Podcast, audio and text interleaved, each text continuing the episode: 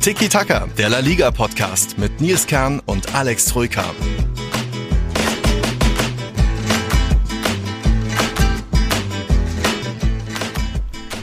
Muy buenas bei Tiki Taka. Tja, hä? Der Alex fängt an und moderiert die Folge an. Was ist denn da los? Tja, hallo liebe Gemeinde. Nils Kern bestand darauf, dass ich nach der Klassiko Supercopper Pleite hier unseren Podcast anmoderiere, so als, weiß ich gar nicht, ja, ein bisschen Tradition ist das schon. Ich weiß nicht, ob das Tradition ist, so als, äh, so als zu, zu Kreuze kriechen vor dem Supercopper-Sieger oder was? Aha. ich war, war, jetzt nicht das erste Mal. Also, hat ja auch schon mal ja, Barca ja, ja. Finale gewonnen, Titel gewonnen, wonach danach. Na gut. Also hallo erstmal. Servus Nils, Servus liebe Hörerinnen und Hörer. Wir nehmen hier auf nach unserer Supercopper-Folge, die ja, äh, Supercopper nach dem Supercopper-Finale. Mhm das sehr eindeutig war und dass äh, sehr viel Frust im blau-roten Lager mhm. ähm, für sehr viel Frust sorgte und für sehr viel Heiterkeit im weißen Lager. Und deswegen bist du ganz gut drauf, wie ich hier sehe. Du grinst ja. mich hier auch in einer Tour an mhm. und ich muss hier Spießrutenlauf machen. uh, ja, ja, darfst du machen, darfst du machen. Ich meine, es gibt vielleicht auch ein paar nette Themen noch für, für dich, aber es war. Nein, eigentlich kann man sagen, dass, glaube ich, Barca-Fans aktuell nicht so viel Grund zur Freude haben. Es war nur die Supercoppa, ja, es ist dieser kleine Titel und trotzdem dann in einem Klassiko, in einem Finale, wo du auch letztes Jahr gemerkt hast, was für äh, einen Schwung das dem Sieger geben kann und vielleicht auch dem Verlierer für einen kleinen äh, Rückschlag geben kann. Ähm, da hätte, kann, glaube ich, auch dieses Finale dieses Jahr ein bisschen was an Bedeutung, an Folgen haben für die kommenden Wochen. Also es ist nicht, nur die Freude über den kleinen Titel, sondern natürlich auch über Sieg über den Erzrivalen. Die Art und Weise äh, freut mich und dann natürlich auch noch, was das jetzt für die nächsten kommenden Wochen bedeuten kann. Aber ich glaube, komplett am Boden bist du jetzt auch nicht, weil es bleibt trotzdem nur ein kleiner Titel, der euch aus den durch die Lappen gegangen ist, oder? Ja, du sprichst es an. Es ist eigentlich nur ein kleiner Titel, aber dadurch, dass es halt ein Klassiker war, mhm. ähm, wird dieser Titel einfach viel viel größer, viel bedeutungsschwerer mhm. und äh, weil das Spiel einfach bedeutungsschwerer ist als irgendeine Niederlage. Jede Niederlage ist natürlich bitter für die beiden großen ja. Vereine, aber gegen den Erzrivalen in einem Finale, in dem es um einen Titel geht, da ist halt einfach noch viel mehr Prestige dabei. Und deswegen ist das sehr, sehr schmerzhaft für Barca. Und bei, äh, apropos Titel, Real Madrid hat jetzt zwei Titel mehr als der FC Barcelona geholt. Ich glaube, 101 Titel hat jetzt Real ja. und 99 Barca laut offizieller Zählweise. Ja, was ist da offiziell? Die äh, Copa Latina und so weiter, wer da was mitzählt, das ist ja. so eine Sache, aber ja. Aber ja, das sind, also Titel hm. mehr, hm. ein Sieg mehr, Klassiko, ähm, die Klassiko-Siege sind ja auch super ausgeglichen. Ich glaube, äh, Real hat, glaube ich, jetzt vier Siege mehr, vier oder fünf, irgendwie sowas. Also 104 zu 99. So, also jeder, mich, ja. jeder Sieg ist halt ein bisschen mm. bedeutungsschwangerer in diesem Top-Duell der großen Feinde, Erzrivalen. Ja. Von daher, ja, hat das natürlich auch äh, irgendwo Folgen vielleicht für den mhm. Barcelonismo, vor allem für den Trainer, der noch mehr unter Beschuss steht, mhm. der noch mehr in der Kritik steht. Mhm. Also von daher, ja, nur kleiner Titel, aber nee, in Spanien ist der Titel nicht so klein. Ja, das ist die Sache. Und es war jetzt auch aus, also von diesem 255. Finale war es das 16. Finale zwischen Real und Barca. Zum elften Mal ging es an Real.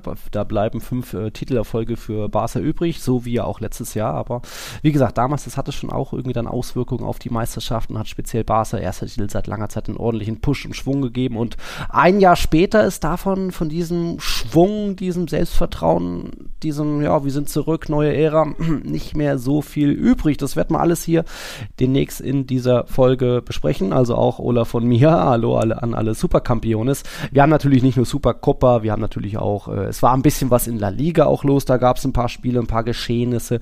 Uh, die Copa del Rey steht in dieser Woche schon noch bevor. Also es wird jetzt nicht nur eine super Folge mit Supercopa und Super Classico, was auch immer. Aber das ist natürlich das große Thema. Damit fangen wir an. Äh, ich würde vielleicht mal anfangen mit, äh, um das nochmal ein bisschen das Spiel zusammenzufassen, hat uns Lukas viel geschrieben. Ich ich äh, zitiere mal so ein, zwei Sätze von ihm erstmal. Real Madrid überfährt ein sichtlich taumelndes, aber für mich trotzdem gesteigertes Barcelona in der ersten Halbzeit komplett. Was für eine Leistung. Und die El Mundo hat geschrieben, Barca verkauft sich in den ersten zehn Minuten, wenn es etwas gibt, wofür Madrids Angriff dankbar ist, ein Gegner, der sie laufen lässt. Zu Beginn stellte Xavi seine Abwehr sechs Meter von der Mitte des Spielfeldes entfernt auf. Ein gewagter Schachzug. Madrid erkannte es wie jemand, der seine Lieblingsspeise riecht. Ja, schön geschrieben und ja, da hatte, glaube ich, Vinicius besonderen Hunger in dem Spiel und das hat mich schon teilweise dann, also die Anfangsphase, wo du, wo wirklich nicht nur Vinicius zweimal durch war, auch Rodrigo nochmal erinnert an dieses 4-0 von euch im Bernabeu, wo einfach irgendwie der andere Gegner, in dem Fall Real, gar nicht geschnallt hat, was für Fehler die da machen, wie hoch sie verteidigen, dass dann irgendwie Ferran ständig durchgebrochen war. Also das war schon sehr wild. So ein offenes Messer, offenes Visier da von Xavi. Weiß nicht, was ihn da geritten hat, weil das hat, wie gesagt, das war nicht nur beim, beim 1-0, beim 2-0 ist ja dann nochmal passiert. Was, wie kannst du dir das erklären? So eine bisschen offensiv, klar, kann man es angehen, ein Klassiko, aber so direkt an der Mittellinie verteidigen, das kann ja fast nur schief gehen. Ja, das ist tatsächlich komisch, ähm, vor allem weil es direkt am Anfang war. Ähm, Xavi äh, sagte allerdings, dass das eigentlich gar nicht so beabsichtigt war, oder zumindest er hat ja darauf, seine Mannschaft darauf hingewiesen, eben auf diese Umschaltmomente, wenn du ähm, viel viel Raum im Rücken der Abwehr hast, dass Real Madrid da gefährlich ist, ne, mit Rodrigo mhm. Vinicius, die da reinstarten und dass er die Mannschaft gewarnt hat vor eben jenen Situationen und dass es hm. trotzdem von Anfang an direkt falsch gemacht haben. Also Boah. schon komisch, ähm, mhm. dass du sagst, ja, war das dann gar nicht deine taktische Herangehensweise? Wolltest du gar nicht hochstehen, aber warum machen mhm. sie es dann trotzdem? ähm, weil wenn du hochstehst, brauchst du ja Gegnerdruck im Mittelfeld. Ne? Wenn der ja. äh, passspielende Spieler, in dem Fall glaube ich Bellingham beim 1-0, genau. wenn der keinen Gegnerdruck hat, ist mhm. das einfach, ähm, ja, ist das Kamikaze gegen Vinicius und Rodrigo mit so einer hohen Abwehrverteidigung, also der, der letzten Linie zu stehen. Und dass sie das just so falsch machen, also dass sie das überhaupt so machen, ist schon fatal, aber offenbar mhm. war es gar nicht geplant. Oder die Mannschaft hat irgendwas getrieben, ich habe keine Ahnung und er ja scheinbar auch nicht, sonst hätte er nicht gesagt, ja, ich habe genau davor gewarnt und dann machen wir genau das falsch. Ja. Also es ist einfach irgendwo auch unerklärlich, mhm. irgendwo auch komisch, spricht auch irgendwo natürlich Bände. Ähm, denn die Abwehr war ja jetzt nicht nur in diesem Spiel. Ähm, ja. Harakiri, wir erinnern uns an Girona, mhm. wo sie ja genauso vogelwild verteidigt haben. Viele andere Spiele, in denen sie einfach nicht mehr diese defensive äh, Solidität haben, also diese Standfestigkeit, diese äh, Zweikampf Härte, diese Aufmerksamkeit. Mhm. Und dass das gegen Real Madrid sich natürlich rächt, ja, da bräuchte man kein Prophet sein. Dass es sich natürlich so dann direkt beginnt, ähm, mhm. umso schlimmer. Aber im Endeffekt hat sich nur das, ja, erneut sichtbar gemacht, was seit Wochen, fast schon seit Monaten ein Problem ist, nämlich gegen den Ball. Und das geht beim Pressing im Mittelfeld los und geht bei der letzten Linie weiter. Da sind sie einfach in der Saison wirklich drei, vier Level schlechter als letztes Jahr, wo sie so unfassbar ja. stark sind. Aber irgendwie kriegen sie das nicht mehr auf den Platz. Und warum? Ja, müsste eigentlich der Trainer wissen, ne, woran das liegt. Ja, schon komisch ist. Und es war ja auch nicht nur das hohe Verteidigen, ich glaube speziell beim 1-0 war es ja auch noch dann noch äh, diese paar Schritte nach vorne von Condé, also auch ein Fehler, der weiß, Vinicius ist in seinem Rücken und er macht den Schritt nach vorne und dann ist Vinicius erst recht frei. Und das hat sich halt irgendwie durchs Spiel durchgezogen, dass immer irgendwo einer, ja, nicht das Richtige gemacht hat. Und da wird man natürlich auch später nochmal über Arauchos äh, Taten sprechen, aber wir bleiben erstmal noch beim Positiv, man um, um bleiben vielleicht auch beim Hattrick-Held, in dem Fall Vinicius Junior, der mal eben innerhalb von 39 35 Minuten drei Tore macht gegen Barca in einem Finale. Und das nach Wochen, wo er, na, erstmal lange verletzt war, aber im Supercopa Halbfinale gegen Atletico, da hatte ich danach noch gemeint, oh, der muss jetzt nicht unbedingt im Finale starten, da hätte ich einen, einen Brahim vielleicht den Vorzug gegeben, aber es ist klar, dass Ancelotti immer seinen Jungs das Vertrauen gibt. Das hat sich bei Rodrigo gelohnt, nachdem eben der lang in der Liga einen, der Knoten nicht geplatzt war und er hat das Vertrauen zurückgezahlt und jetzt eben Vinicius auch und da hat Vinicius dann auch mal wieder seinen, diesen, diesen Ruf als Big Game Player, Big Game Game Winnie oder wie ähm, zurückgezahlt. Seine Bilanz aus jetzt neun Endspielen, die er gespielt hat, davon hat er acht gewonnen, nur das Supercopa-Finale letztes Jahr verloren, hat er sechs Tore, vier Vorlagen, also zehn Torbeteiligung in neun Endspielen. Das ist schon mal nicht so verkehrt, hat er selbst auch auf Twitter geteilt natürlich. Ähm, war zumindest da mal eine Ansage, auch wenn er danach ähm, bei, dem, bei den Interviews, könnt ihr auch gerne alles bei Real Total nachlesen, auch mal zum Thema Provokation geredet hat, dass er eben auch selbst sagt, so, dass er auch kein Engel ist und vielleicht hier und da manches, manches Dribbling nicht machen sollte, aber ähm, dass es auch nicht alles seine Schuld ist, dass da auch eher ein bisschen so das Opfer ist, aber war schon äh, von ihm natürlich Party da, so 100% fokussiert endlich auf sein Spiel und ich glaube nie mit dem Schiedsrichter geredet. In der zweiten Halbzeit vielleicht hier und da hätte er die eine oder andere Geste mit der Bank von Barca nicht machen müssen, da gab es ja so diese vier 4-1-Geste und ein bisschen Aufregung. Da wurde es dann ein bisschen wilder, hat auch Anschlotti kritisiert. Aber an sich war das mal, war das mal eine Ansage von, von dem, von dem Vinicius, wie sich, glaube ich, der ganze Madridismo äh, sich erhofft, wie das öfter ist, dass er einfach nur auf sich achtet, auf sein Spiel, dass er die Räume sucht, geschickt wird und dann auch mal vorm Tor eiskalt bleibt. Sogar den Elfmeter verwandelt. Ich meine, den in der Saison Vorbereitung gegen Barca hat er nicht gemacht, da habt ihr ja noch gewonnen. Ja, und jetzt halbes Jahr später macht ein Hattrick in der ersten Halbzeit im Finale. Da hat er ihn an die Latte geschossen, ne? wenn ich mich nicht täusche. Genau. Ja, ja. Ähm, ja, also es wurde ihm auch leicht gemacht, muss man auch sagen, wie, wie er da durchlaufen kann. Also das ist ja wirklich Mhm. Kamikaze-Harakiri, ne? dass du einen der schnellsten Spieler der Welt so einlädst und äh, wie Kunde, weil du es ja angesprochen hast, wie der sich verhalten hat, also auch allein eher unabhängig von Herangehensweise, Taktik, muss das ja besser wissen, sich Jo. da besser zu verhalten, vor allem im Klassiko gegen diesen Spieler. Ich persönlich bin ja eh ähm, der Meinung, ich würde immer Araujo lieber als Innenverteidiger aufstellen und Kunde Mhm. als Rechtsverteidiger und Xavi hat das oft in den letzten Klassikers immer so gemacht, dass er äh, Araujo als Rechtsverteidiger aufstellte, um Vinicius zu Ja. decken. Aber Real spielt ja nicht mehr mit diesem 4-3-3. Also Vinicius ist Der ja ist zentraler, ja. aktuell genau nicht mehr der typische Linksaußen, Ja. sondern im aktuellen System ist er eben zentraler und so ein äh, hängender rum Mhm. äh, ja, floating Stürmer. Also eigentlich jetzt ja eh, wenn du Vinicius decken willst durch deinen schnellsten, kräftigsten, athletischen, besten Innenverteidiger, hätte es viel mehr Sinn gemacht, auch als Innenverteidiger Mhm. aufzustellen. Das hast du einfach nach zwei Minuten schon gesehen, weil da war Kunde sein Innenverteidiger, ja, sein, sein Gegenspieler in der Innenverteidigung. Also für mich allein schon die Aufstellung an sich falsch rum gewählt, wo man natürlich sagen muss, ein paar Minuten später sah Araujo jetzt auch nicht so viel besser aus und hatte auch im Spiel seine Probleme. Aber grundsätzlich, vor allem bei dem Zweiersturmsystem, hätte ich Araujo in der Innenverteidigung aufgestellt und dann wäre vielleicht dieses 1-0 so gar nicht passiert, weil er sich besser verhalten hätte. Und wer weiß, wie es dann weitergeht. Aber unterm Strich gegen Ja. den Ball Barca, egal welcher Name, welcher Spieler, wieder mal nicht auf der Höhe, nicht gut genug. Ja, ja. Ja, ähm, man kann natürlich auch, ich meine, Araujo galt lange so als dieser Kryptonit von Vinicius. Das ist jetzt die letzten Klassikos. Ich meine, Real hat jetzt dreimal gewonnen. Es gab das 4-0 im Camp Nou, da war doch, war da das Eigentor von Araujo dabei oder war das was anderes? Egal. Ähm, das, das kippt so langsam, weil du da vielleicht auch, weil vielleicht auch Ancelotti irgendwann mal seine Lehren draus gezogen hat, dass wenn du schon so einen mannorientierten Araujo hast, aber dann Raum dahinter ergibt, dann schick einfach Vinicius noch länger, dass Vinicius gar nicht an der Mittellinie an den Ball kommt, wo Ara- Araujo schon dran ist, sondern eher, dass Vinicius schon, schon einläuft und einfach geschickt wird und noch ein, zwei Kontakte braucht und das Ding machen kann, wie bei quasi bei den ersten beiden Toren. Also da, ja, hätte es vielleicht mehr Sinn gemacht, Araujo zentral und vielleicht einfach, ja, ob es dann Kunde ist oder irgendeinen anderen schnellen über außen. Aber hinterher ist man immer schlauer. Trotzdem Araujo dann irgendwann auch äh, ja, mit entscheidenden Szenen. Vinicius hat schon die ersten beiden Tore gemacht, da, da waren gerade zehn Minuten gespielt. Und dann kam noch die 39. Minute, wo es dann zum Aufreger im Strafraum kam. Zwischendurch natürlich noch Lewandowski, der Anschluss in der 33. Minute. Schicker Volley von der Strafraumlinie, blöde Kopfballverlängerung von Mondi äh, direkt davor. Aber dann der Elfmeter. Was sagst du? Ähm, wo siehst du da die Kontakte? Weil ich tue mich schwer, unten den Kontakt zu sehen zwischen Knie und Fuß. Äh, Vinicius rennt sich da ja fast selbst in die Hacken, aber ich, man kann nur erahnen, dass es da einen Kontakt gab. Aber oben kam es halt zu dieser Umreißbewegung, weil es hier halt Ja. im vollen Lauf war. Nicht nur so im Stehen, äh, ne? du wartest auf den Ball mit dem, äh, auf die Flanke. Ähm, ist das für mich halt dann ausschlaggebend, weil die, der Ball ja auch klar zu Vinicius gegangen wäre. Er hätte hochgehen können. Ich denke mir da eher, Araujo, warum, warum gehst du nicht selbst ins Kopfballduell und köpfst den weg? Du wirst doch wohl eher an den Ball kommen als Vinicius. Ja, Jetzt der er reißt ihn an der Schulter und der Schiri hat das gesehen.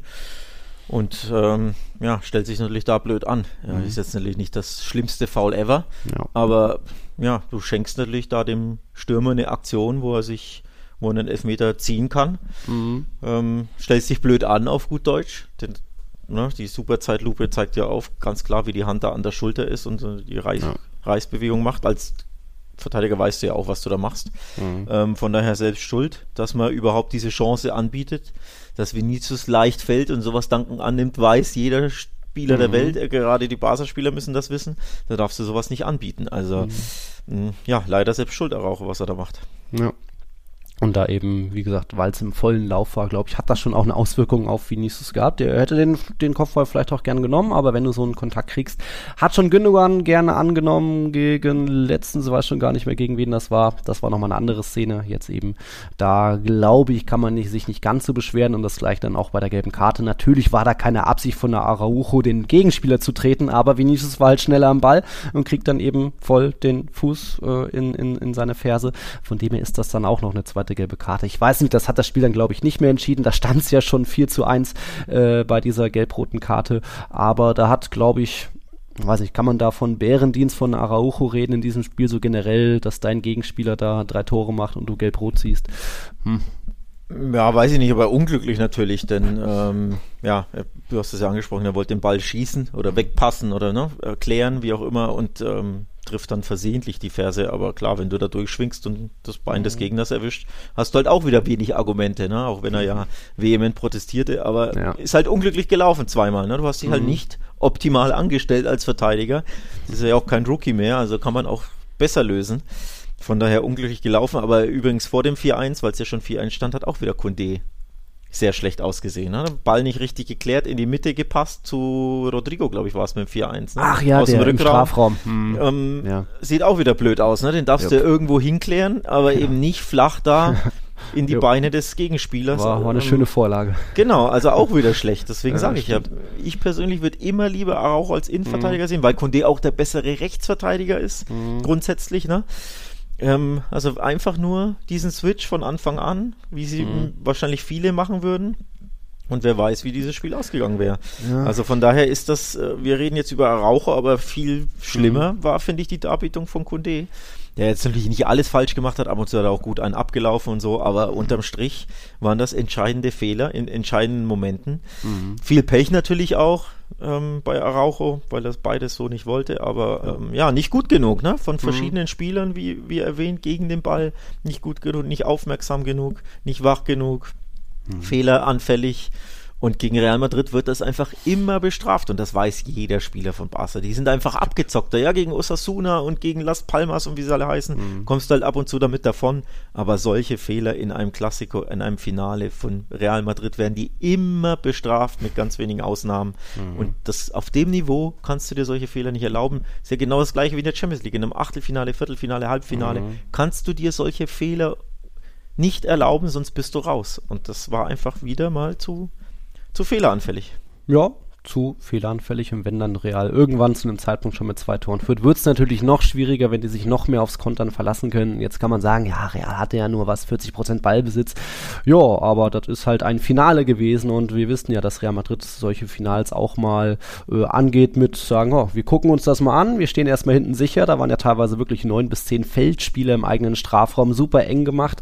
Und dann eben, wenn du Waffen wie Vinicius und Rodrigo und auch Bellingham hat auch ein Riesenspiel gemacht, wenn du die schicken kannst vorne, dann kann man das mal versuchen. Da gab es einige lange Bälle, speziell auch von Rüdiger. Also Real Madrid hat ein Finale gespielt auf typische Art und Weise, hinten sicher und eng und vorne einfach effizient. Viel Kampf natürlich dazwischen. Das war von, glaube ich, allen ein großes Spiel, sogar eigentlich auch von Mondi, der ja noch für mich den, den, den größten Fehler gemacht hat vom Gegentor, aber ähm, das ist dann eher fast schon Makulatur. Und da, glaube ich, hat Xavi vielleicht noch zu sehr an Vergangenem gehangen, also sprich wieder äh, Araujo rechts, weil das hat doch schon oft geklappt. Und äh, Roberto hat doch letztens auch geklappt im zentralen Mittelfeld. Und da gab es einfach meiner Meinung nach zu viele ähm, unrunde Sachen vielleicht in der, in der Startelf, wo, wo nicht ganz die ideale Position des jeweiligen Spielers war, kein klarer Abräumer und so weiter. Gibt das Spielermaterial vielleicht auch aktuell nicht her. Bei Barca gibt es genauso Verletzte wie bei Real, aber man hat schon gemerkt, glaube ich, dass ein Ancelotti da mehr Veränderungen getan hat, mehr Lehren vielleicht auch aus dem Liga-Klassiko gezogen. Ich meine, den, den hat Real auch schon gewonnen mit 2-1, aber eher glücklich natürlich. Ähm, jetzt das System gegen den Ball war ja eher so eine Art 4-2-3-1, das dann meistens nur Vinicius vorne war, mal auch nur Rodrigo. Ähm, eben dieses Rauslocken mit dem äh, ins offene Messer laufen lassen, das hat funktioniert. Ähm, du hast einfach hinten ziemlich gut gestanden, auch wenn natürlich nochmal Ferran hatte noch den guten Schuss an die Latte und dann gab es noch die Fußparade von Lunin gegen Ferran und den Schuss von Petri. Ja, ja, alles okay, du wirst ja auch nicht gegen Barca mit null Chancen äh, wegkommen, aber ja, auf der anderen Seite hätte auch noch Brahim und Bellingham hätten auch noch ein, zwei Türchen machen können. Von dem her geht das so in Ordnung. Ancelotti meinte, der Sieg ist in der Höhe vielleicht nicht ganz verdient. Äh, Wenn es am Ende 4-2 oder 7 5 ausgeht, glaube ich, sind auch alle, naja, nicht happy, aber wäre vielleicht dann eher dem Spielverlauf angemessen. Oder was meinst du? Ja, aber nochmal, wenn du hinten so unaufmerksam bist, ne, gegen so eine Weltklasse-Mannschaft, dann äh, irgendwo selbst schuld. Ähm, mhm. Klar liest dich 4-1 krasser, als vielleicht das Spiel war, wobei nach dem nach dem Platzverweis war dann klar, nach hinten ja. raus. Ich, ich saß noch vom Fernseher und dachte mal, bitte kein fünftes, mm. weil dann reden wir in Spanien über, über die Manita, Manita. und das ist ja Barsas Lieblingsgeste ja. und fast schon Lieblingsergebnis, ne? Fünf Tore gegen Real schießen und deswegen dachte ich mir nur, bitte kein fünftes, aber die Schmach war natürlich so schon äh, groß ja. genug.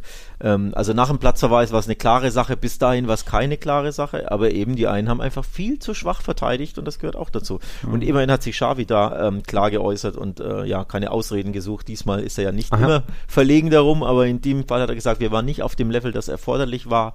Ähm, so kann man ein Finale nicht bestreiten. Wir waren defensiv nicht gut und im Pressing nicht gut. Also mhm. immerhin genau das, was ja jeder gesehen hat, hat er immerhin mal äh, klar und deutlich kritisiert. Aber ja, du musst ihn natürlich fragen, wie kann es passieren, dass du dich so naiv anstellst mhm. gegen Real Madrid, die ja natürlich genau diese Stärke haben im Umschaltspiel, tief gehen mit ihren beiden Stürmern, die genau dieses Spiel auch suchen und dann von Anpfiff weg so agieren ist, ja, bist du trotzdem beim Trainer angesprochen, äh, angekommen, ne? dass mhm. du über ihn debattierst und man muss sagen, in auch Barca-Welt in den Kommentarspalten habe ich jetzt ein bisschen geguckt, da ist äh, der Tenor ganz klar. Ähm, auf Twitter bei, ähm, bei unter den Barca-Fans und Followern ähm, ja, ist die, ist es auch ein bisschen unbequem für Xavi, nur ich glaube mhm. in den spanischen Medien oder katalanischen vor allem, da ist es noch nicht so, so, ja, knackig, wie es vielleicht für den einen oder anderen, anderen Trainer gewesen wäre. Auch wenn Xavi Nö. selbst gesagt hat, ähm, jetzt sollen wir gucken, wo ich, wo, wo ist das Zitat?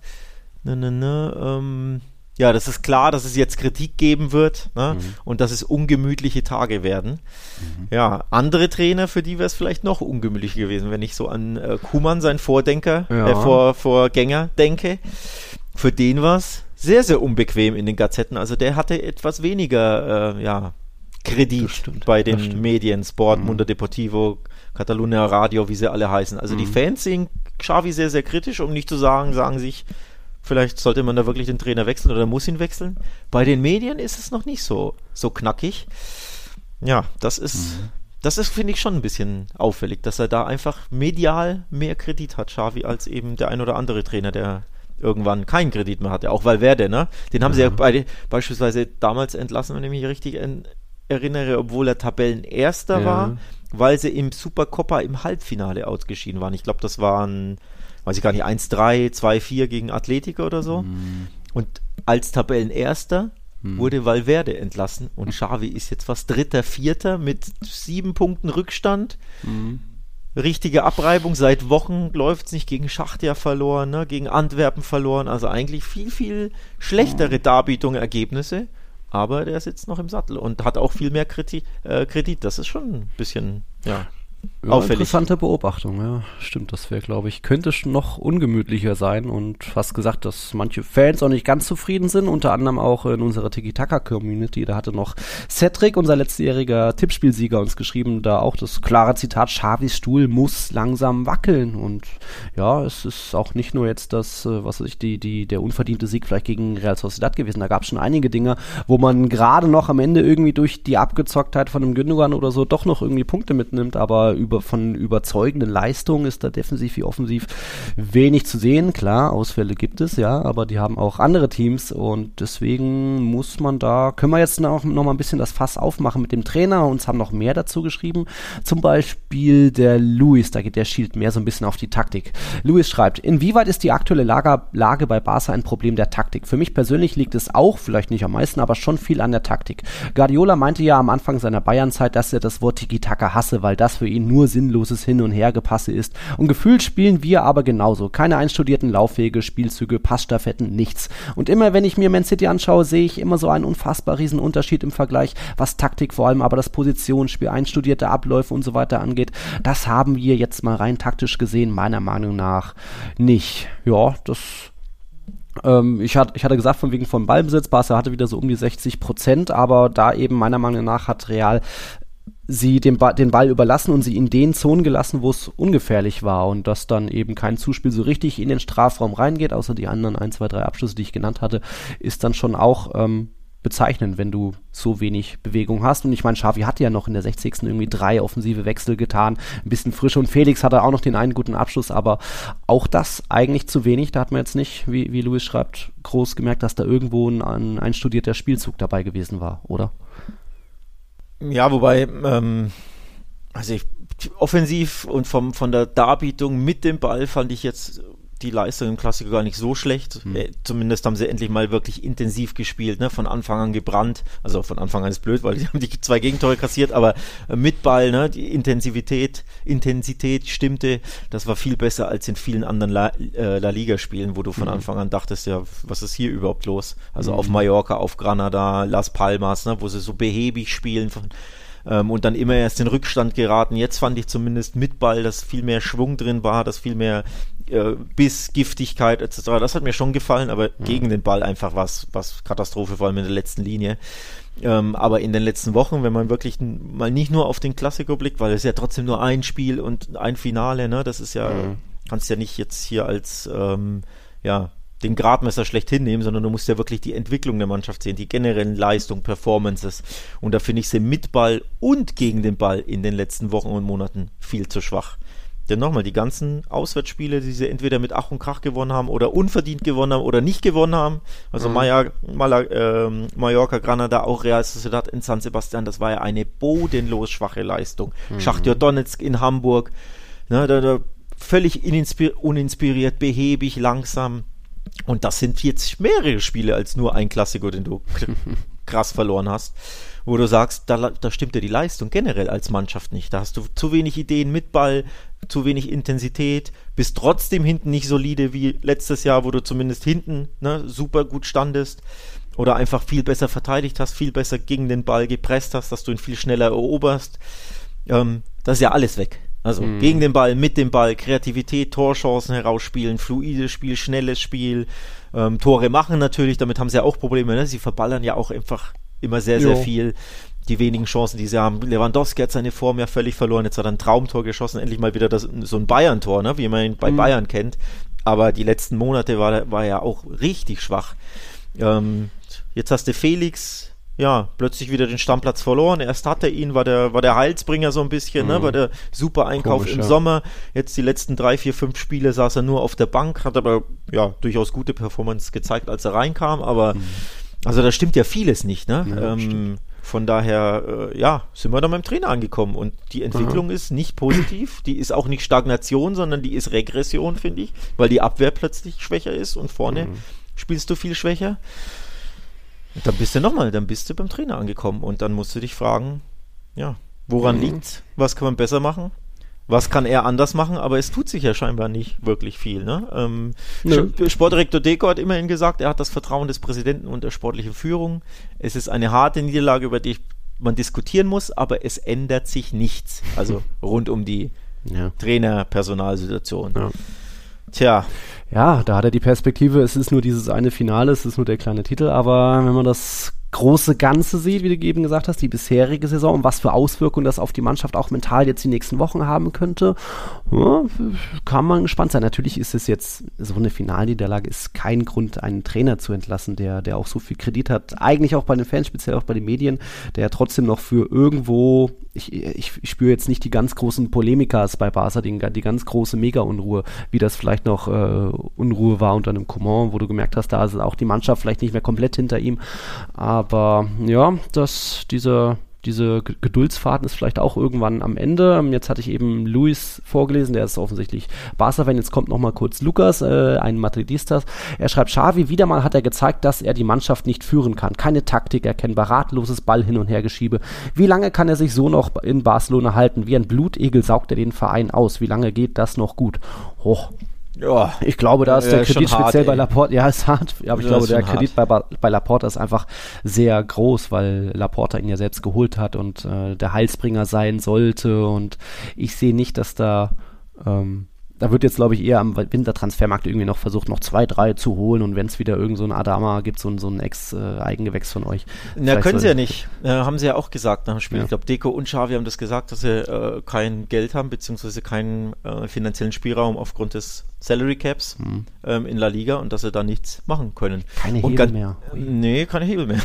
kein Geld mehr. Auf jeden Fall ähm, ist das ja auch also ganz ehrlich, es ist ja auch eine, sind das ja Ausflüchte, dass man sagt, ja, oh, jetzt läuft es gerade schlecht, kaufen wir wieder jemanden. Ja, aber der Kader ist doch mhm. richtig gut. Klar, die, der Kreuzbandriss von Gavi ist brutal schmerzhaft und tut der Mannschaft auch offensichtlich genau in solchen Spielen weh, weil er mhm. ja unfassbar stark im Pressing ist und Jupp. laufstark und ne, haut sich in jeden Zweikampf. Jupp. Also, dass der fehlt, ist klar, aber die Mannschaft ist ja gut genug, der Kader ist immer noch breit genug. Ähm, also das ist eine Ausflucht, das wäre eine Ausrede. Ja, dann kaufen wir jetzt noch mhm. schnell jemanden, weil der Kader ist nicht gut genug. Nein, es liegt nicht am Kader. Mhm. Der Kader ist nicht zu dünn oder zu schwach besetzt. Ähm, klar, du hast jetzt ein paar Verletzungen, ne? Rafinha, Inigo Martinez, aber du hast ja trotzdem in Araujo Kunde und äh, Christensen drei Top-Männer, die aber aktuell nicht gut drauf sind, nicht mhm. in guter Form sind. Und da musste ich hinterfragen, ja, woran liegt das? Ne? Mhm. Und warum hat Lewandowski seine Form verloren? Und warum mhm. kriege ich Felix nicht so hin, dass er ja die Top-Verstärkung mhm. ist? Und warum, äh, ja, hat, verletzt sich Pedri zum Beispiel immer wieder? Ja, mhm. immer wieder verletzt. Also das sind ja Fragen, die du im Verein äh, beantworten musst und angehen musst und nicht extern im Sinne von, ja, dann kaufe ich halt wieder zwei, drei Spieler. Das ist ja völlig falsch. Wir sind ja auch nicht bei Chelsea, die, die ja Geld auf jedes Problem schmeißen, sondern du musst die Probleme angehen, in-house und nicht extern. Ja, Barca hat aber, schon, hat aber auch einige geholt, die letzten Transferperioden, da war auch eine hohe Fluktuation. Da ging ja, das natürlich. noch. Ja. Aber das ist ja auch nicht immer die Lösung und das sollte ja. nicht die Lösung sein, dass man jetzt sagt, ja, wir haben jetzt einen Klassiker verloren oder wie auch immer, ja. stehen nicht gut da, jetzt kaufen wir wieder da noch einen und da mhm. noch einen. Sie haben ja Rocke eh geholt ja. ne, im Winter, also einen Neuzugang haben sie ja, ähm, geholt. Aber nee, sie müssen in-house, heißt Trainer hinterfragen, gucken, ähm, mhm. ob das noch Sinn macht mit, dem, mit der Mannschaft sprechen, mit den Mannschaftsräten, wenn man so will, mit den Kapitänen. Aber im Endeffekt, ich finde, das ist besorgniserregend. Ähm, mhm. Ich sehe da keine positive Entwicklung, eine, eine, Rückentwicklung und dann bist du beim Trainer anbelangt und ich habe da wenig Hoffnung, ähm, dass das groß besser wird. Also in der Saison, ich muss ehrlich auch sagen, ich habe mehr oder weniger schon damit abgeschlossen. Oh. Klar, Copa del Rey kannst du, ja, aber guck doch mal auf die ähm, auf ja, die Tabelle. Tabelle ja. Vierter, ja. Guck auf die Leistungen der beiden mhm. Mannschaften, die vor dir stehen. Mhm. Ähm, oder zumindest äh, Girona und, mhm. und, äh, und Real Madrid, weil Athletic Bilbao, über die sprechen wir ja gleich, die sind ja. jetzt auch vor dir, weil die jetzt ein Spiel mehr haben. Aber auch die spielen ja ganz anders, wenn du die wieder ja. guckst, wie die draufgehen, ne? mit welcher. Da ist Valverde übrigens der Ex-Coach am, am, Werke und der hat die offensichtlich weiterentwickelt. Ne? Ja. Nächste, letztes Jahr schon einen Schritt nach vorne gemacht, an Europa rangeschnuppert mhm. und jetzt nochmal zwei Schritte nach vorne und jetzt geben die richtig Gas. Das ist eine klare Weiterentwicklung zu erkennen und bei Barca ist eine Rückentwicklung zu erkennen. Nochmal, da bist du beim Trainer angelangt. Mhm. Da bist du beim Trainer anbelangt. Aber wie gesagt, rein von der Prognose her, glaube ich, äh, denkt Xavi da noch, äh, denkt, denkt Laporte da noch lange nicht, um irgendwie sich schon mal eine Nummer zu sichern, von wem auch immer. Ich glaube, das ist, ähm, ich, ich als Madridista denke mir natürlich auch, ach, gebt dir noch ein bisschen Zeit dem Xavi lass ihn noch ein bisschen arbeiten. Vielleicht wird das ja jetzt nach zuletzt drei Klassiko-Niederlagen, aber hey, das kann, das Blatt kann sich auch schnell wieder wenden. Ich meine, äh, Barca trifft jetzt in der, in der Gruppe auf den einzigen verbliebenen Viertligisten, ist natürlich auch äh, hohes Stolperpotenzial bei den Unionistas in Salamanca. Aber, ja, pass auf, warte kurz. Hm? Ähm, sie haben ein Heimspiel, glaube ich, verloren in der gesamten Saison zu Hause. Oh, ähm, also, ja, ist doch nicht so verkehrt ist jetzt nur. Ach, du meinst, du meinst Unionistas? Ich ja, dachte, ja, genau. Jetzt bei Barca die kurz. sind richtig, die sind richtig heimstark. oh, die sind okay. richtig heimstark. Da okay. kommt ein angeschlagener FC Barcelona, der ja sowieso schon Probleme hat. Du ja. darfst ja nicht vergessen, das 2-0 gegen Osasuna, das 2-0 fiel ja auch nur in der Nachspielzeit. War mhm. das erste Spiel in 20 Spielen, ja. in dem sie mehr als ein Tor mit mehr als einem Tor Vorsprung gewonnen haben. Also allein diese Statistik, losgelöst, losgelöst von jeder Performance, man muss kein mhm. Spiel gesehen haben, einfach nur diese Statistik vorlesen und du weißt schon, oh, ja hoppla, was ist denn da los? War ja negativ Vereinsrekord. Ja. Und wie wenn gesagt, du dann guckst, Joan, lass ihn weitermachen. Ja, ja. Und wenn du dann guckst, wie sie bei Barbastro oder wie die heißen gespielt ja. haben, ne, auch wieder zwei Gegentore gegen die kassieren. Ist ja noch peinlich. Und dann spielst du, ja, beim kleinsten Verein in der Lostrommel, also Losglück hattest du, mhm. ja. Aber die sind heimstark, die werden richtig brennen. Also ich würde jetzt nicht sagen, ja, locker hier, Drittligist, Viertligist, gewinnen wir 2, 3, 4, 0 und weiter geht's. Nee, nee, das wird, glaube ich, die, du kannst dich ja nur blamieren. Du kannst ja, du kannst ja, ja. gar nicht gewinnen. Ja, also wenn du 4-0 gewinnst, hast du nicht nur gewonnen, sondern ne, hast mhm. die Gemüter beruhigt, weil Hausaufgaben erledigt. Aber eigentlich kannst du ja bei sowas nur verlieren. Sobald es knapp wird, sobald du mhm. ein Gegentor kassierst, den Rückstand gerätst, äh, Probleme hast, ja, ist dieser Negativstrudel wird sich ja nur, nur verschlimmern. Und von daher, ja. puh, Schwere Wochen. Also ein Turnaround hast du gesagt. Oder mhm. ich hatte es, glaube ich, im Winter gesagt. Irgendeine Userin, glaube ich, hat uns gefragt, was macht noch Hoffnung für die Saison? Und da habe ich gesagt, ja, eigentlich mhm. die Winterpause, weil du da ein bisschen ein Reset hast, auch wenn es ja nur 10, 11 Tage waren, mit Super Copper, weil du da vielleicht in einem potenziellen Finale, möglicherweise im Klassiko, wenn du mhm. den gewinnst, so richtig, ne? Selbstvertrauen tanken kannst, Aufwind, das gibt dir einen Schub für die Saison. Ja, jetzt haben sie aber das verloren. Von daher diesen Schub, den wird jetzt Real Madrid mitnehmen und Barca nimmt den Negativschub mit, also einen richtigen Tiefschlag, der jetzt ja für die nächsten Wochen ja.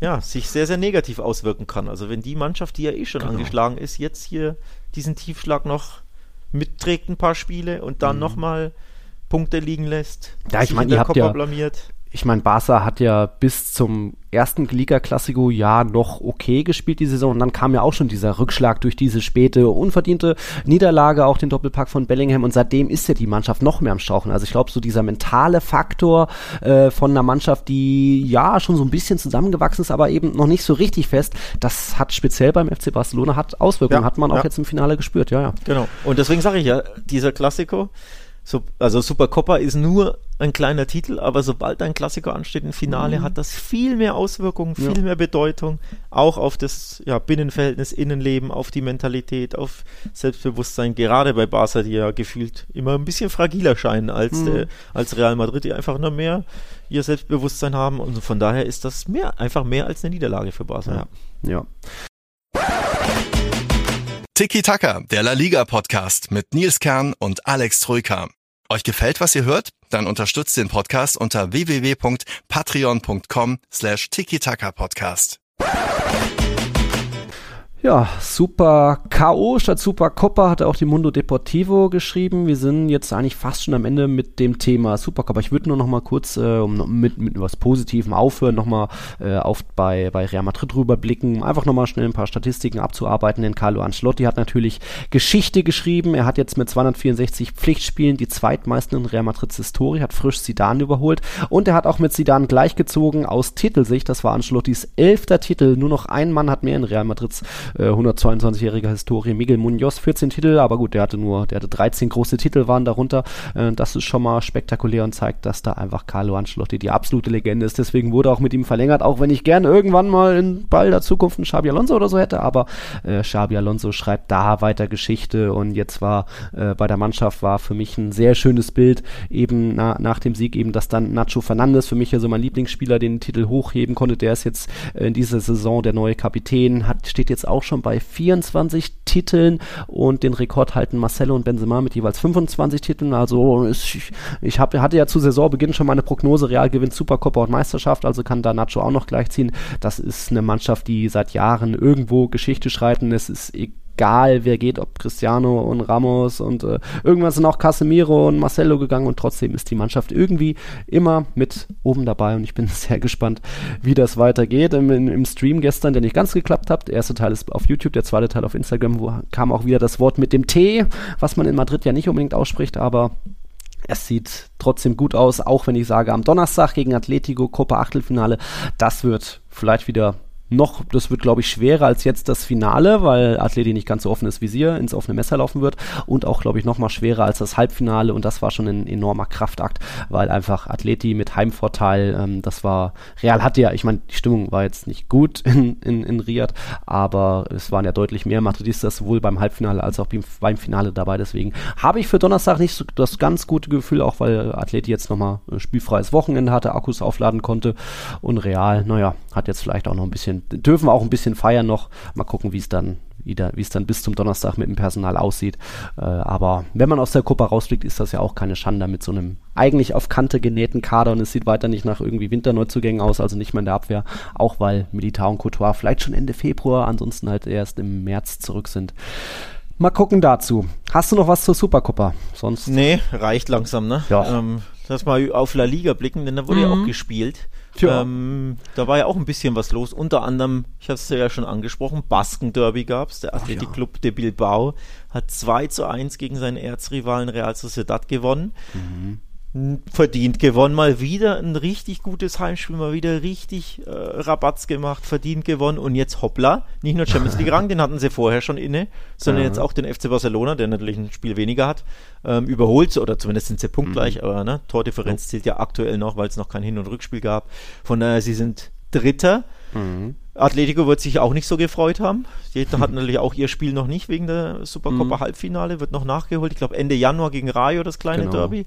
Aber da hat der Athletic Club de Bilbao richtig für Aufsehen gesorgt mhm. und gezeigt, hoppla, guck mal, so geht Entwicklung, ne? so geht Weiterentwicklung, so spielt man in Derbys, in Spielen gegen den Erzrivalen. Genau. Ausrufezeichen gesetzt. Also, was da in Bilbao los ist, Chapeau. Ja. Ne? Athletik ist auf jeden Fall auch so ein Team der Stunde aktuell. Ich glaube, jetzt seit 14, 15 Spielen ungeschlagen. Da waren einige Siege dabei. Die haben ja schon äh, jetzt nicht nur zuletzt gegen Sevilla auch mit 2-0 überzeugt, auch und gewonnen, haben Atletico mit 2-0 geschlagen. Selbst gegen Girona haben sie einen Punkt geholt. Das ist ja keine Selbstverständlichkeit. Wobei Almeria haben wir vielleicht gleich auch noch mit drin. Und das aktuell auch noch ohne Iñaki Williams, also eigentlich so ihren, ihren einen ihrer wichtigsten Spieler mit einem Unai Simon vielleicht. Ähm, da läuft es einfach, weil, weil man merkt, da wächst mehr zusammen. Da hat Valverde wirklich die Mannschaft weiterentwickelt. Letzte Saison hatte ich sie schon vielleicht so auf irgendwie Platz 7, 6 getippt, gehofft, haben sie nicht ganz geschafft, aber weil, weil da ein bisschen noch vorne die Effizienz gefehlt hat, aber das machen sie aktuell.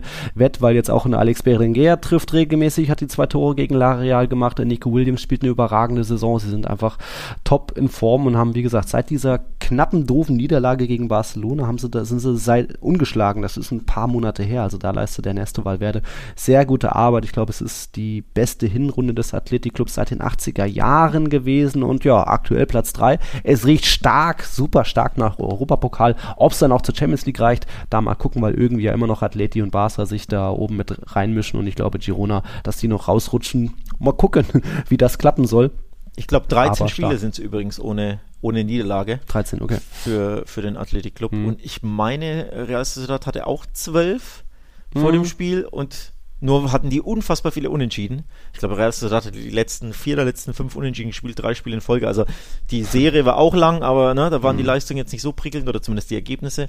Ähm, beim Athletic Club, der hat, ich glaube, acht gewonnen von zwölf und nur vier Unentschieden. Also die sind richtig gut drauf und jetzt eben Fetzen mhm. Ausrufezeichen gesetzt, wie man den Franken sagen würde. Und äh, ja, wenn du guckst, Platz 3 klingt ja eh schon nice, ne? Mhm. Aber der Abstand auf Rang 6, also auf den Erzrivalen aus Stimmt. San Sebastian, wow. der beträgt jetzt schon 9 Punkte. Wow. Das ist absolut bemerkenswert. Ja, Atletico ist nur 3 dahinter und ein Spiel weniger, ja.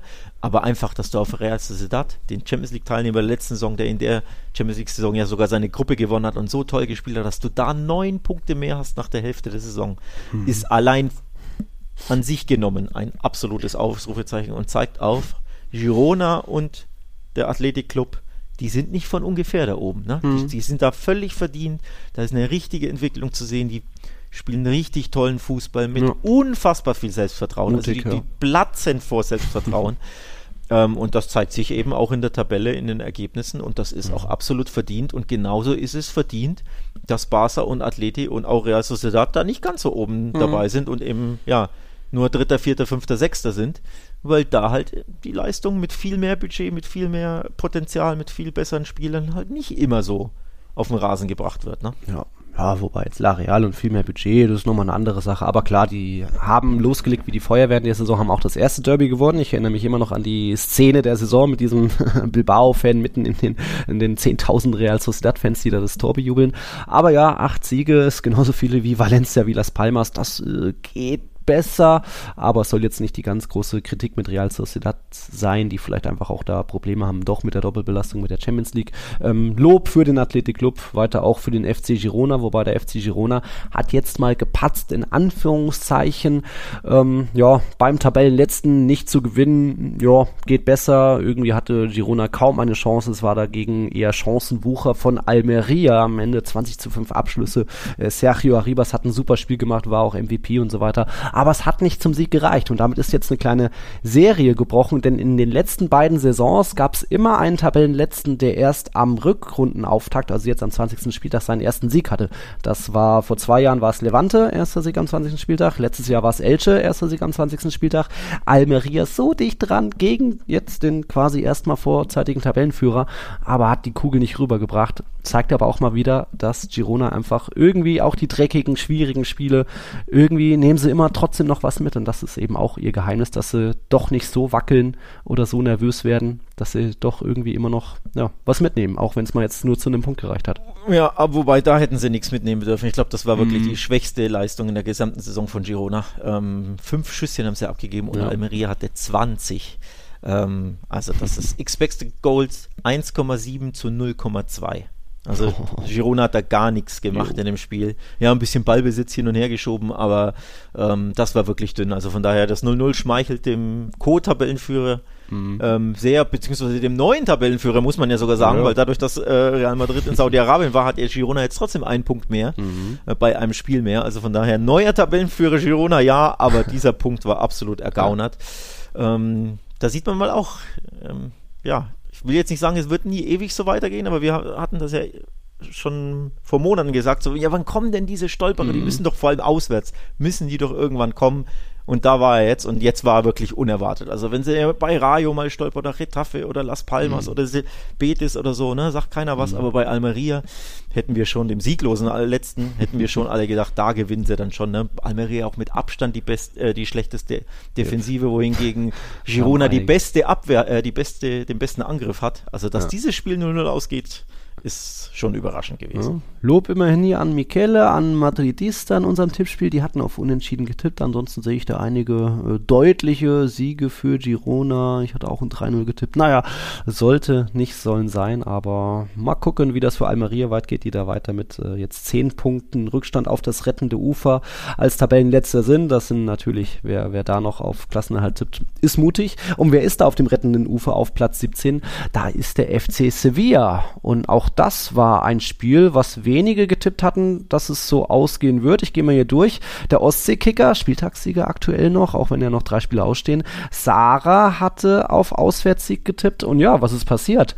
Alaves hat beim FC Sevilla mit 3-2 gewonnen.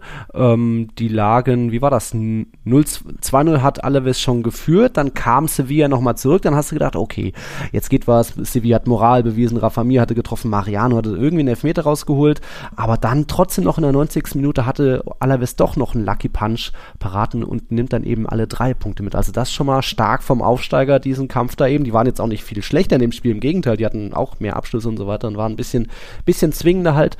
Und bei Sevilla, das ist, es soll jetzt nicht wieder zehn Minuten über Sevilla gehen, wie in fast all jenen Erfolge mittlerweile, aber ich habe so ein bisschen bei Sevilla das Eindruck, da ist irgendwie noch eine, eine zu lockere Atmosphäre, teilweise vielleicht auch arrogant. Ich meine, Ocampos hat diesen No-Look-Penalty verwandelt, der ging rein, aber eine Szene später macht er auch so ein bisschen, meiner Meinung nach, eine Showgrätsche, die dann zur, zum, zum Gegentor geführt hat. Ich finde, bei Sevilla haben immer noch nicht manche verstanden, dass es keinen Rettungsschirm gibt. Die haben nicht mal die Europa League, die sie noch irgendwie in die Champions League retten können. Es geht um den Abstieg bei denen. Die sind 20 Spieltage, 16 Punkte. Das ist katastrophal und trotzdem sind sie da noch, ja, nicht voll ernst bei der Sache, meiner Meinung nach. Oder? Also diese, dieser No-Look-Penalty, das ist unglaublich. Den müsst ihr euch bitte alle ansehen. Mhm. Das ist so bei, vor allem beim Spielstand von 1 zu 2. Yep.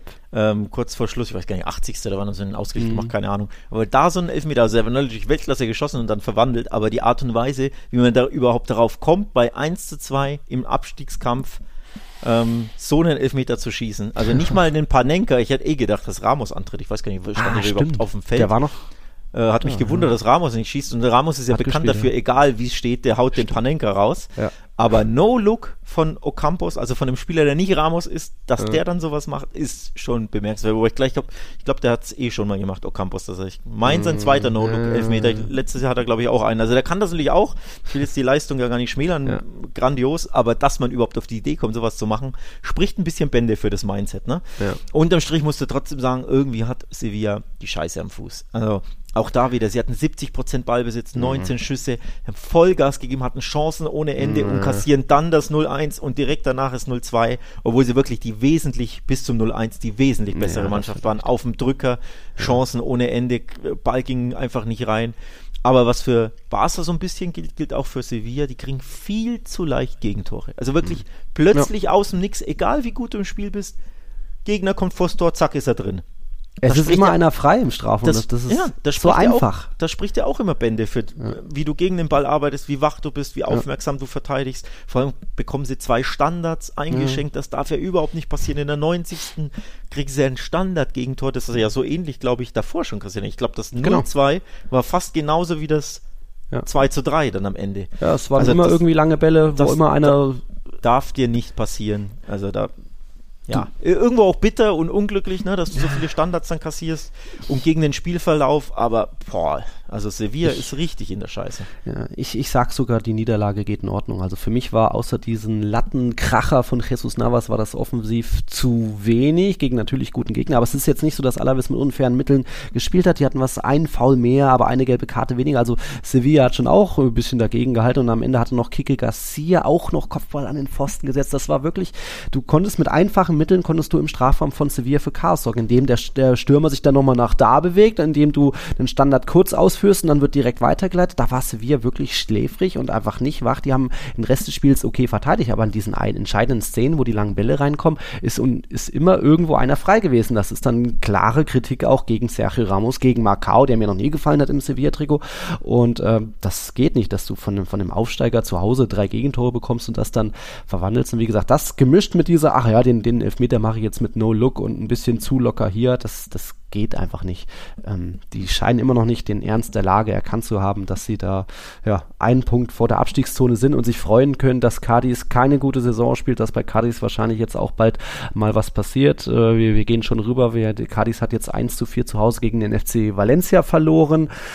Ja, und da glaube ich, na, es ist noch nicht, glaube ich, das letzte Spiel für Sergio gewesen. Ich glaube, dem geben sie noch ein Spiel jetzt bei Alaves, beim Aufsteiger, da am Freitag. Das könnte dann so sein Finale sein. Bei Cadiz ja sehr löblich gewesen, dass sie letztes Jahr, da war ja Cadiz auch durchgehend, im Abstiegskampf haben sie ja durchgehend an Sergio festgehalten, aber jetzt ist die Entwicklung eben noch ein bisschen negativer. Wie gesagt, 15 Punkte aus 20 Spielen, der drittletzte Platz. Da wird es dann wohl auch da mal Zeit, äh, eine Änderung vorzunehmen. Oder was hast du so mitbekommen? Ja, ich glaube auch, dass er ein Ultimatum bekommen hat, Sergio. Ähm, dass er jetzt ja sein Endspiel hat nächste Woche. Ich weiß gar nicht, gegen wen sie spielen nächste Woche, aber da, Alaves, ja. wenn sie da, oh, Alaves, die jetzt just gewonnen haben, vor allem die auch heimstark sind, ne? Mhm, Alaves, die sehr. zu Hause der Aufsteiger ähm, in Vitoria Gasteiz, ja, nicht so schlecht unterwegs. Also das wird richtig schwer und ähm, ich fürchte, da wird es bald einen Trainerwechsel geben. Also Mhm. wenn er das Spiel nicht erfolgreich bestreitet, zwei Siege haben sie erst, ne? Ja. In 20 Spielen Cardis. Also ja, sie hauen alles raus und geben ihr Bestes, aber das ist einfach leider nicht wirklich gut genug. 15 Nee. Türchen in 20 Spielen ist auch ein bisschen dünn. Ähm, das Spiel war trotzdem, äh, ja, ich will jetzt nicht sagen eine Anomalie, aber Valencia hat aus neun Torschüssen vier Tore gemacht. Das macht jetzt auch nicht jeden Tag, ne? Also da ging wirklich, da ging fast alles rein. Ja. Vor allem hatten sie vier Schüsse im Strafraum und drei davon waren drin. Ja. Valencia. Also Und zwar in der Nachspielzeit so, ja. mein, na, es läuft halt manchmal ein bisschen auch gegen dich und Sport ist halt unberechenbar und manchmal auch komisch, vor allem dieser Fußballsport. Aber ja, für Cardiff sieht es einfach nicht gut aus. Ähm, überhaupt die ganzen Abstiegskandidaten da unten. Ne? Alle so große Probleme. Granada, Almeria haben wir schon besprochen jetzt. Celta hat immerhin jetzt mal ein Unentschieden auf Mallorca geholt, Ja. aber so richtig kommen die auch nicht in Schwung. Ja, die holen jetzt mal ein Pünktchen davor, mal einen Sieg, aber es sind ja auch nur zwei Punkte da unten Ja. Weg. Also so richtig kommt da keiner in Tritt im Abstiegskampf. Und auch Villarreal übrigens 3-0 Klatsche auf Las Palmas. sind auch nur noch vier Punkte vor Cadiz, vor Das dem ersten krass, ja. Abstiegskandidaten entfernt. Ne? Ja. Also auch die rutschen da unten richtig rein, trotz Trainerwechsel. Ja, und die sind gegen die Unionistas rausgeflogen, wenn auch im Elfmeterschießen. Da wurde ja die Verlängerung nachgeholt, weil, weil die 90 Minuten gab es dann die, die Flutlichtausfälle. Aber ja, das war jetzt äh, bei Las Palmas so abgeklatscht zu werden, das ist schon heftig und Villarreal kassiert da auch zu wenig Gegentore. Da ist der Marcelino-Effekt noch nicht so da, wie man sich das denkt. Ähnliche Probleme vielleicht wie bei Sevilla, aber auch wenn die Mannschaft vielleicht nicht ganz so überaltet ist. Aber äh, ich wäre jetzt nochmal bei bei Mallorca geblieben. Du hattest Celta schon angesprochen. Äh, Celta irgendwie früh in Führung gegangen und das war's dann so. Die haben diese eine Chance gehabt und danach gedacht, ja, wir halten den Punkt, was ich komisch finde, weil Celta ja hinter Mallorca in der Tabelle ist und eher könnte Mallorca sagen, so, oh, komm, den Punkt behalten wir bei uns. Aber darum soll es jetzt gar nicht gehen. Es gab bei diesem Spiel eine andere, mal schöne Meldung aus La Liga, denn es ist ein weiterer Stadionumbau, ist jetzt fertig geworden. Mallorca hat jetzt die letzten fast zwei Jahre, haben sie ihr Son Moix umgebaut. Wir haben ja immer gesagt, das ist ein ziemlich löchriges Stadion, wo man schnell mal irgendwie, ne, ich war auch schon fast in der Spielerkabine irgendwie mal drin, äh, wo, die, wo die Ecken so offen waren und jetzt ist da viel passiert. Jetzt ist natürlich auch erstmal die Laufbahn ist weg, also die Tribünen sind näher rangezogen. Du hast so eine Art Dachkonstruktion, zumindest für ein paar Fans sollte es mal Regen geben, dass sie untergestellt sind. Das äh, Stadion ist jetzt mehr aus einem Guss, dass du eben nicht mehr diese offenen Ecken hast, sondern so, es geht so eine Konstruktion drumrum. Da muss man wirklich sagen, Chapeau, das haben sie gut gemacht. In kurzer Zeit, 601 Tage laut Pressemitteilung und nur 30 Millionen Euro. Da denke ich mir bei Real Madrid, warum sind wir jetzt bei irgendwie schon vier, fünf Jahren und über eins, einer Milliarde Euro? Aber gut, das ist nochmal was anderes mit dem krassen Dach und Rasentiefregallager. Aber äh, Chapeau an Mallorca, das war mal für spanische Verhältnisse doch mal eine, so kann es auch gehen. Schöne Meldung. So, so kann es auch gehen, ja. Vor allem sieht das richtig, richtig nett hm. aus, das Stadion. Ähm, also man erkennt es ja nicht wieder. Das ist wirklich cool. Also ja. von daher war auch wirklich unfassbar überfällig. Also was hab ich dieses Stadion gehasst? Oh. Mit diesen ja, Tatanbahnen ja, und so weitläufig ja. gebaut und nie was los und im Unterrang saßen ja eh immer nie Leute äh, on mhm. top, sodass das Stadion immer noch leerer wirkte, als es eh schon war. Also ich glaube, die haben eh immer, immer traditionell, ich weiß nicht, wie es in der Saison ist, aber traditionell immer so ein 15.000 Zuschauerschnitt maximal vielleicht 19.000 und dann wirkt es ja noch leerer, wenn das so weiträumig ist mit Tatanbahn mhm. und unten sitzt keiner, weil es ein schlechter Sichtwinkel ist. War das immer furchtbar, zumindest im Fernsehen. Ich war ja vor Ort noch nicht. Mhm. Von daher sehr, sehr cool absolut überfällig, aber wirklich eine, eine tolle Sache ja. und ja, sollte dem Verein natürlich auch dann ja. gut tun. Ne? Ein bisschen mehr, mehr Kohle einnehmen, mehr Leute kommen vielleicht genau. jetzt ins Stadion, äh, bessere Stimmung, ein bisschen, vielleicht werden sie ein bisschen heimstärker dadurch. Ne? Also eine gelungene Sache, absolut. Die, die, die sagen schon auch, dass sie ein bisschen den Fokus auf Touristen haben, haben ja auch ein bisschen VIP-Lounge, ich war da, war da auch schon drin, irgendwie aus Versehen, da gab es leckere Pizza, äh, dass sie schon auch sagen, äh, die wollen da für verschiedene quasi Kunden mit verschiedenen Einkünften da verschiedenes Angebot machen und äh, bin ich gespannt, was man da noch sehen wird. Ich habe jetzt natürlich gestern Sonntag pünktlich auch mit Kumpels dann Mallorca gebucht, wenn, wenn Real Anfang April da ist. Da ist leider noch keine Season Opening in El Arenal, aber glaube ich, kann man trotzdem schon ein paar nette Tage haben auf der Insel. Ja. Kurzer Hinweis zu dem Stadionumbau: gibt es einen Artikel auf vivalaliga.de, könnt ihr gerne mal vorbeigucken. Ja, da mhm. gibt es einen kleinen Artikel dazu. Mhm. Jo, also Abstiegskampf haben wir abgehandelt, oder? Oh, haben oh. wir noch was? Ja, Granada hat 1-0 bei Betis verloren, mehr oder weniger standesgemäß, wobei das Tor fiel sehr, sehr spät und Betis hat sich da sehr, sehr schwer getan. Also Granada. Und wer hat's gemacht? Äh, Isco natürlich, ne? wobei natürlich. Glückstor, also da ja, gefühlt dreimal abgefälscht. abgefälscht. und dann abgefälscht dem mhm. Torwart durch die Beine oder irgendwie so, ja. der sich schon hinschmeißt. Also ein glückliches Tor, auch ein mhm. glücklicher Arbeitssieg. Ähm, Granada hätte vielleicht da den Punkt verdient gehabt, mhm. die ja auch dadurch da unten drin bleiben. Aber für Betis war das natürlich mit Blick auf äh, die mhm. Europaplätze ein sehr, sehr wichtiger Heimsieg, die eben weiter zu Hause so unfassbar abwehrstark mhm. bleiben. Ich glaube, die haben vier oder fünf Heimgegentore kassiert, Betis. Also da ist nicht so viel Spektakel, aber die Null steht halt einfach unglaublich häufig. Ja, die hatten schon trotzdem auch über 20 Abschlüsse und das ist so ein bisschen, ähm, wir reden bei Isco über einen der Spieler der Saison, Kandidaten zumindest, aber der hat halt erst sechs Torbeteiligungen, weil irgendwie seine Nebenmänner nicht so richtig funktionieren. Also ich glaube, Borja Iglesias hat noch keinen Treffer in La Liga, William José auch nur ganz wenige. Jetzt Feke kommt erst so langsam ins Laufen.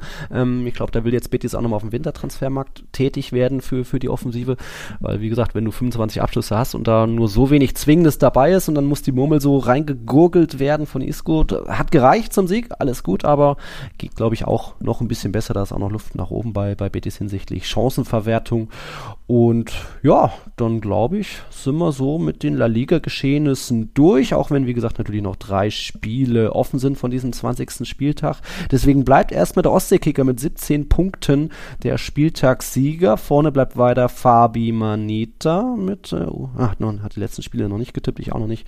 Aber das wird ja erst Ende Januar. Real hat das Nachholspiel dann bei Getafe. Also ja, dieser Punktgewinn von Girona gegen Almeria könnte auch noch sich lohnen. Mal gucken, was das gibt. Da bin ich dann auch schon wieder vor Ort. Ähm, ja, das war dann unsere Superfolge. Wenn du sonst nichts mehr hast, entlass mal unsere Zuhörer, Zuhörerinnen. Entlass mal unsere Zuhörer. Nur nochmal der Hinweis: Unter der Woche ist jetzt wieder Copa. Ja. Also Stolberger für Barca in Salamanca. Dazu Derby, dazu Valencia Celta, auch ein bisschen knackig. Ne? Girona gegen Rayo, da kann man einschalten, weil da könnte es ein bisschen turbulent, tore technisch werden. Oh jo. Vor allem, weil es ein Kopperspiel ist, offenes Visier in einem K.O.-Spiel. Also unter der Woche Copa del Rey. Sevilla bei Getafe. Uh, da rieche ich schon. Ui, ui, ui, ui, ui. Ciao, Sevilla. Ah, ja, ja, ja. Ja. Und dann am Wochenende eben wieder ganz normal Liga, die kehrt dann zurück. Mhm. Was haben wir da für Spiele? Habe ich jetzt gar nicht auf dem Zettel. Ja, anderem Äh. Valencia gegen Athletic Club, Real gegen Almeria, Betis gegen Barca. Oh, nächste Ui, fünf ui, euch. ui. Richtig. Das ist doch der Aufbau, euer Lieblingsaufbaugegner. ja, naja. Ja, Okay. oh, so, Oh, so, so tief ist das Selbstvertrauen, mir dass ihr nicht mal schwarz vor gegen den Mir wird schwarz vor den Augen, wenn ich Okay. nur dran denke. Oh Gott, oh Gott. Okay, dann schauen wir mal. Und Girona empfängt den FC Sevilla. Ja, okay, dann gibt es da das nächste 3-0. Schauen wir mal. Ähm, ja, euch eine schöne Woche. Nochmal Glückwunsch an alle Supercampiones da draußen. Hala Madrid. Und dann bis zur nächsten Folge. Die nehmen wir dann nächsten Montag wahrscheinlich auf. Ne? Jo. In dem Sinne, ciao, ciao. Barca-Fans wird. Ach, das wird eine unbequeme Woche, glaube ich. In dem Sinne, tschüss. Ciao, ciao. Tiki Taka, der La Liga Podcast mit Nils Kern und Alex Troika. Euch gefällt, was ihr hört? Dann unterstützt den Podcast unter www.patreon.com slash tiki-taka-podcast.